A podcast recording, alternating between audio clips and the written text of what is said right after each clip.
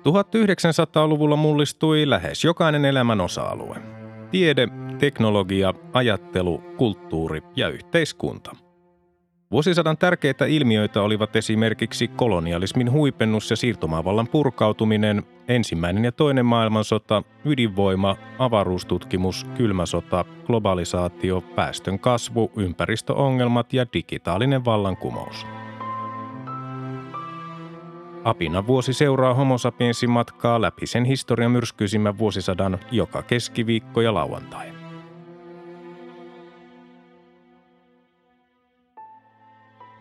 Vuosi 1975.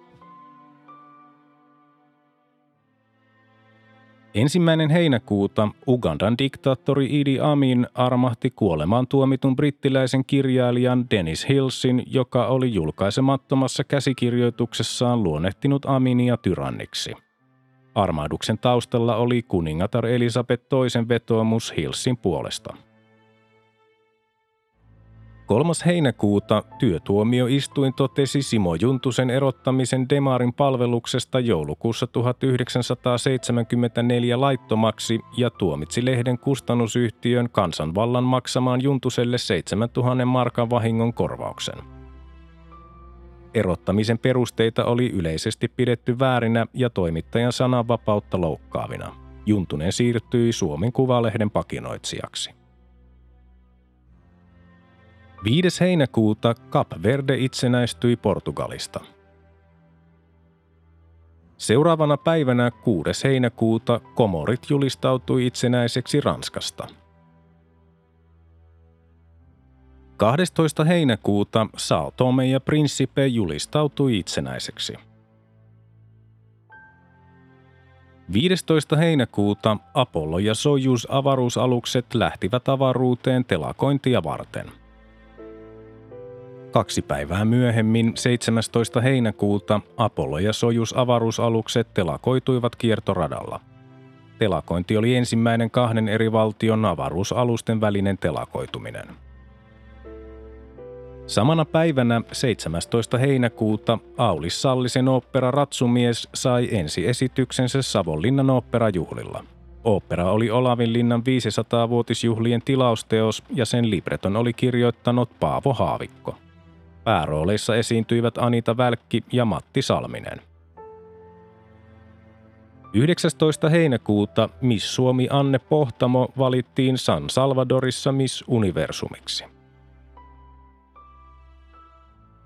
25. heinäkuuta presidentti Urho Kekkonen nimitti Suomen etyk-valtuuskunnan, johon tulivat pääministeri Keijo Liinamaa, ulkoministeri Olavi J. Mattila sekä puoluejohtajat Kalevi Sorsa, Harri Holkeri ja Arne Saarinen. Keskustapuolue valitsi edustajakseen valtuuskuntaan etyk-prosessissa aktiivisesti mukana olleen entisen ulkoministerin tohtori Ahti Karjalaisen. 29. heinäkuuta Olavin linna täytti 500 vuotta. Seuraavana päivänä 30. heinäkuuta Euroopan turvallisuus- ja yhteistyökonferenssin päätösvaihe alkoi Helsingissä. 31. heinäkuuta Yhdysvaltain kuljetusalan ammattiliiton puheenjohtaja Jimmy Hoffa ilmoitettiin kadonneeksi Detroitissa – Ensimmäinen elokuuta Euroopan turvallisuus- ja yhteistyökonferenssi Etykin päätösasiakirja allekirjoitettiin Helsingissä. 6. elokuuta Turussa mitattiin poikkeuksellisen korkea lämpötila 31,4 astetta. Eri puolilla Eurooppaa mitattiin epätavallisen helleaallon vuoksi 30-40 asteen lämpötiloja. 11. elokuuta Portugalin Timorin kuvernööri Mario Lemos Pires pakeni pääkaupungista Dilistä vallankumouksen ja sisällissodan vuoksi.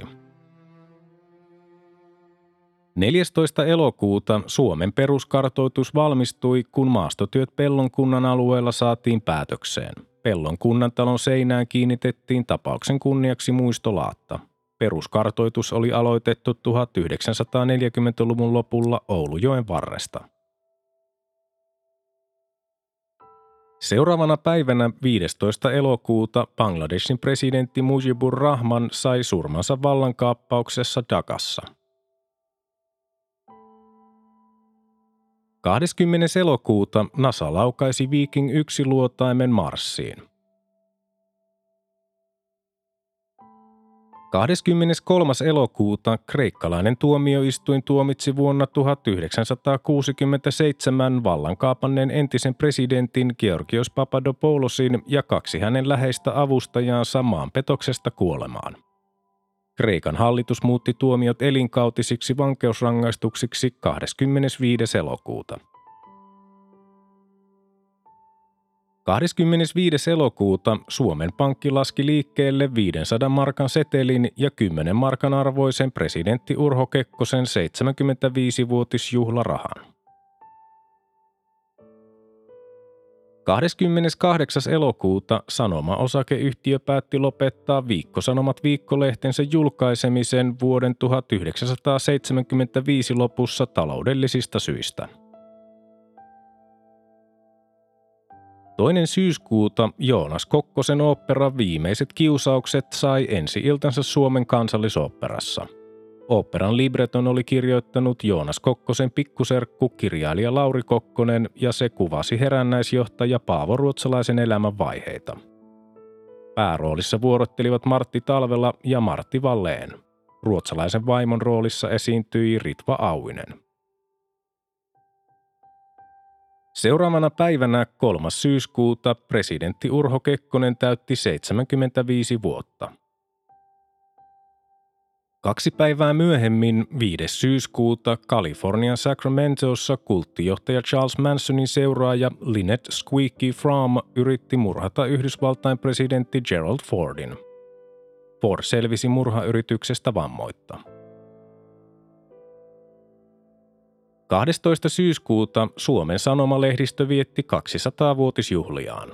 Ensimmäisen suomenkielisen sanomalehden Antti Liseliuksen julkaisemien suomenkielisten tietosanomien näytenumero ilmestyi syyskuun alussa 1775. 16. syyskuuta Papua Uusi-Guinea itsenäistyi. 18. syyskuuta espanjalainen sotilastuomioistuin tuomitsi viisi vasemmistolaista kuolemaan erään poliisin murhasta. Tuomiot pantiin täytäntöön 27. syyskuuta ja ne nostattivat ulkomailla vastalauseiden myrskyn. 20. syyskuuta Malesian kuninkaan Tuanku al-Mutassimu Billahi Muhibuddin Sultan Abdul Halim al-Muazzam Shah ibni al-Marhum Sulhan Badlishahin toimikausi päättyi. Hänen seuraajakseen tuli Kelantanin sulttaani Jahia Petra ibnin al-Marhum Sultan Ibrahim Petra. 21-22. syyskuuta Suomessa käytiin eduskuntavaalit – 22. syyskuuta Yhdysvaltain presidentti Gerald Ford selvisi toisesta murhayrityksestään. 23. syyskuuta kolme teollisuusliittoa, Suomen teollisuusliitto, Metsäteollisuuden keskusliitto ja Teollisuuden harjoittajan liitto yhdistyi Helsingissä uudeksi teollisuuden keskusliitoksi, jonka toimitusjohtajaksi valittiin Suomen työnantajan keskusliiton toimitusjohtaja Timo Laatunen – Laatusen seuraajaksi STKn toimitusjohtajaksi tuli Pentti Somerto. 24. syyskuuta Kaakkois-Aasian puolustusliitto SEATO päätti lopettaa toimintansa kahden vuoden kuluessa – Seuraavana päivänä 25. syyskuuta Norjan pääministeri Trygve Bratteli ilmoitti luopuvansa tehtävistään vuoden 1976 alussa. 29. syyskuuta Suomi tuomitsi Espanjassa toimeenpannut teloitukset ja kutsui Espanjan suurlähettiläänsä Heikki Hannikaisen kotiin. Ensimmäinen lokakuuta uuden eduskunnan puhemieheksi valittiin keskustapuolueen VJ Sukselainen, ensimmäiseksi varapuhemieheksi SDPn Veikko Helle ja toiseksi varapuhemieheksi kokoomuksen Anna-Liisa Linkola, josta tuli ensimmäinen nainen eduskunnan puhemiehistössä.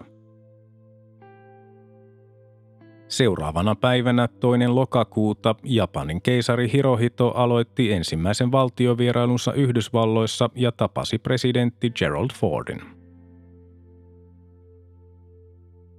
5. lokakuuta SDPn taloudenhoitaja Pentti Ketola ja kaksi hänen apulaistaan jäivät kiinni Arlandan lentokentällä yrittäessään salakuljettaa Ruotsin ja Länsi-Saksan ammattiyhdistysliikkeeltä Metalliliiton vaaleihin vaalituoksi saatua valuuttaa Suomeen. Julkisuudessa liikkui huhuja Yhdysvaltain tiedustelupalvelu CIAn osuudesta varojen hankintaan, minkä SDP kiisti.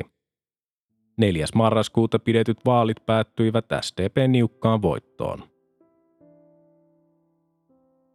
7. lokakuuta Neuvostoliitto ja Itä-Saksa solmivat uuden ystävyys- ja avunantosopimuksen. Sopimuksesta oli poistettu kaikki viittaukset Saksojen jälleen yhdistymiseen. 10. lokakuuta Papua Uusi-Guinea hyväksyttiin YK jäsenvaltioksi. Samana päivänä 10. lokakuuta hovioikeuden neuvos Ritva Hyöky nimitettiin Vaasan hovioikeuden presidentiksi. Hän oli Suomen ensimmäinen nainen hovioikeuden presidenttinä. 13. lokakuuta sosialistinen työväenpuolue irtisanoi kaikki työntekijänsä talousvaikeuksien vuoksi – Puolue, jonka jäsenistä suuri osa oli entisen TPSLn kannattajia, ei ollut saanut eduskuntavaaleissa yhtäkään kansanedustajaa. 16. lokakuuta Indonesian joukot tappoivat viisi australialaista toimittajaa Balibossa Timorissa. 24. lokakuuta Islannissa järjestettiin naisten mielenosoitus ja työtaistelu. 29. lokakuuta Suomi ja Yhdysvallat sopivat ASLA-stipendiaattijärjestelmän muuttamisesta pysyväksi. Seuraavana päivänä 30. lokakuuta Francisco Franco luovutti terveyssyistä tehtävänsä prinssi Juan Carlosille. 31. lokakuuta valtion talouden tarkastusvirasto totesi Teiniliiton tileissä runsaasti epäselvyyksiä ja väärinkäytöksiä. Liitto oli muun muassa ilmoittanut jäsenmääräkseen 100 000, kun todellinen luku oli ollut noin 12 600. Teiniliittoa vaadittiin palauttamaan saamansa valtion apu. Ensimmäinen marraskuuta Yhdysvaltain ilmavoimien majuri Harold Herring erotettiin ilmavoimien palveluksesta – Herring oli vuonna 1973 ottanut esille mahdollisuuden, että määräys käyttää ydinasetta voisi tulla presidentiltä, joka ei olisi järjissään. 6. marraskuuta 300 000 aseistamatonta marokkolaista kokoontui Tarfajaan odottamaan kuningas Hassan toisen käskyä marssia Länsi-Saharaan. 7. marraskuuta kuusi nuorta, joista kaksi saksalaista, kuoli kahden auton yhteen törmäyksessä Pälkäneellä.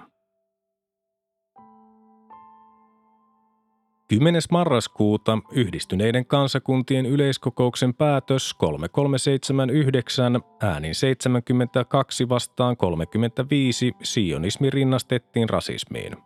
Päätös peruttiin vuonna 1991.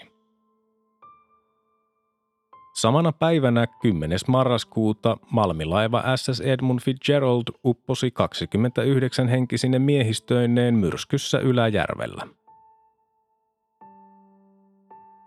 11. marraskuuta Angola itsenäistyi Portugalista.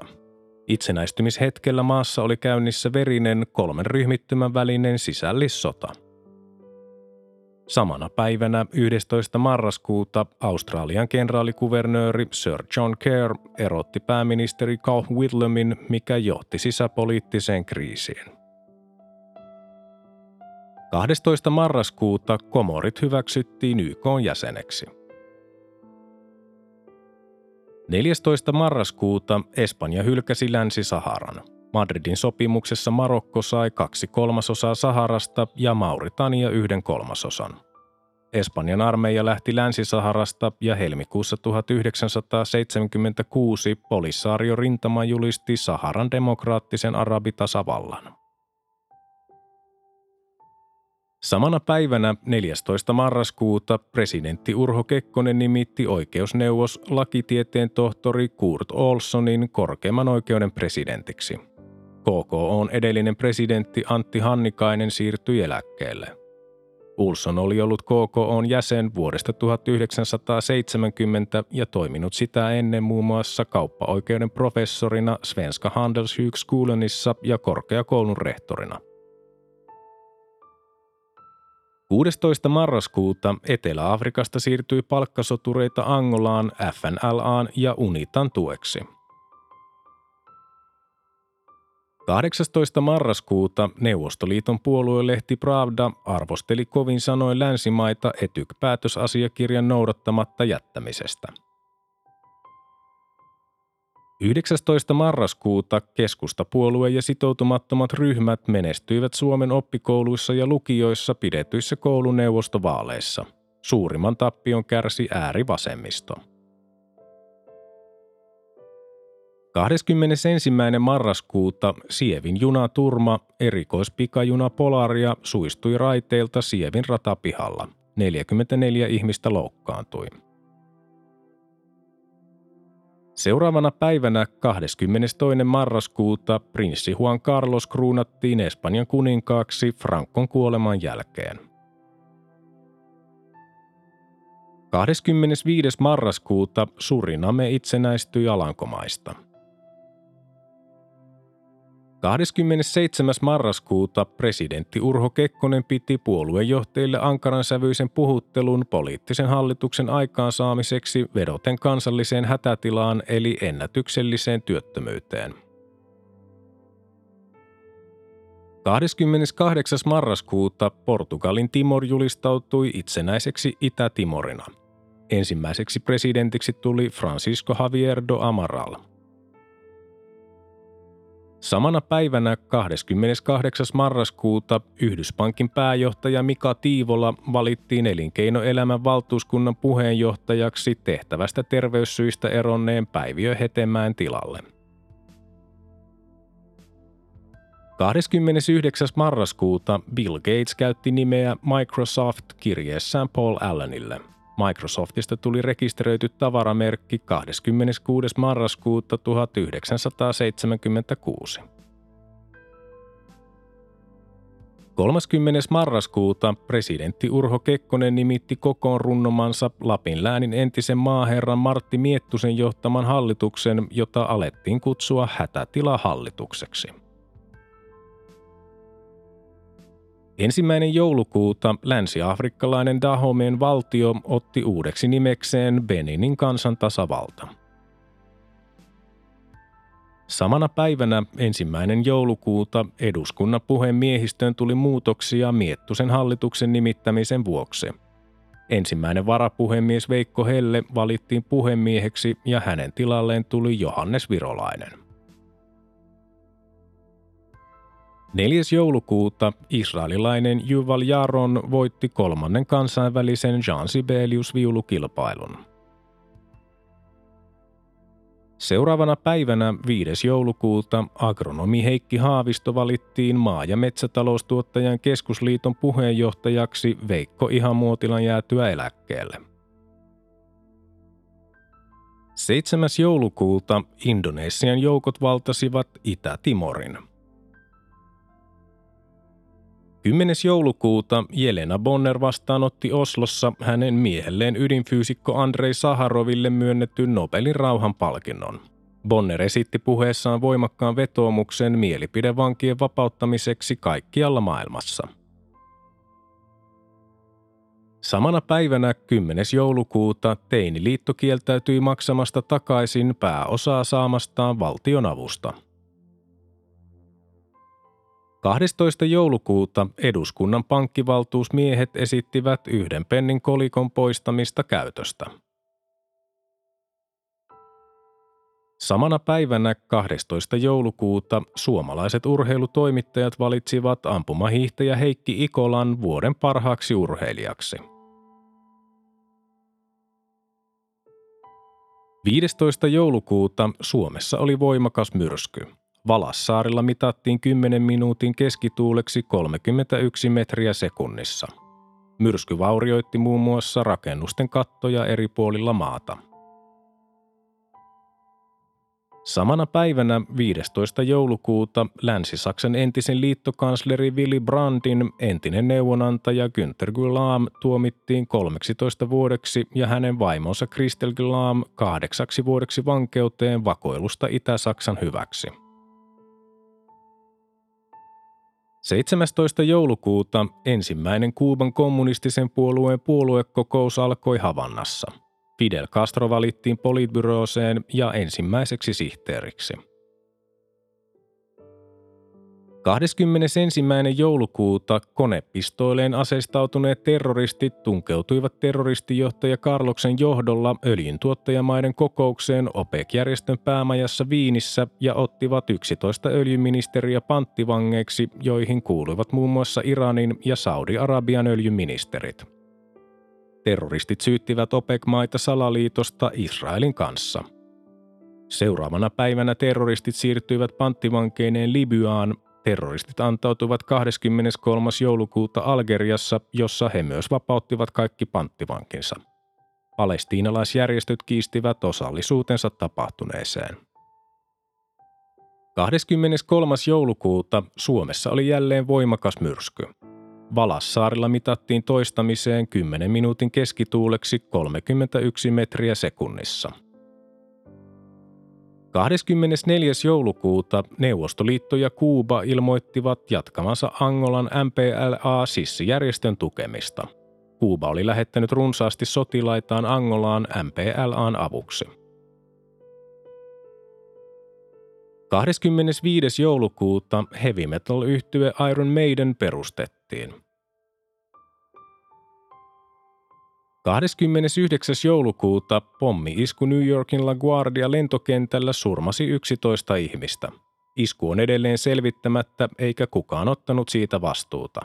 Syyllisiksi epäiltiin Puerto Ricon itsenäisyyttä tavoittelevaa FALN, joka teki yli 120 pommi-iskua vuosina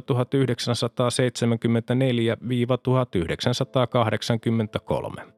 Syyllisiksi epäiltiin myös juutalaisten puolustusliigaa, Palestiinan vapautusjärjestöä ja Jugoslaaviasta itsenäisyyttä tavoitelleita kroatteja.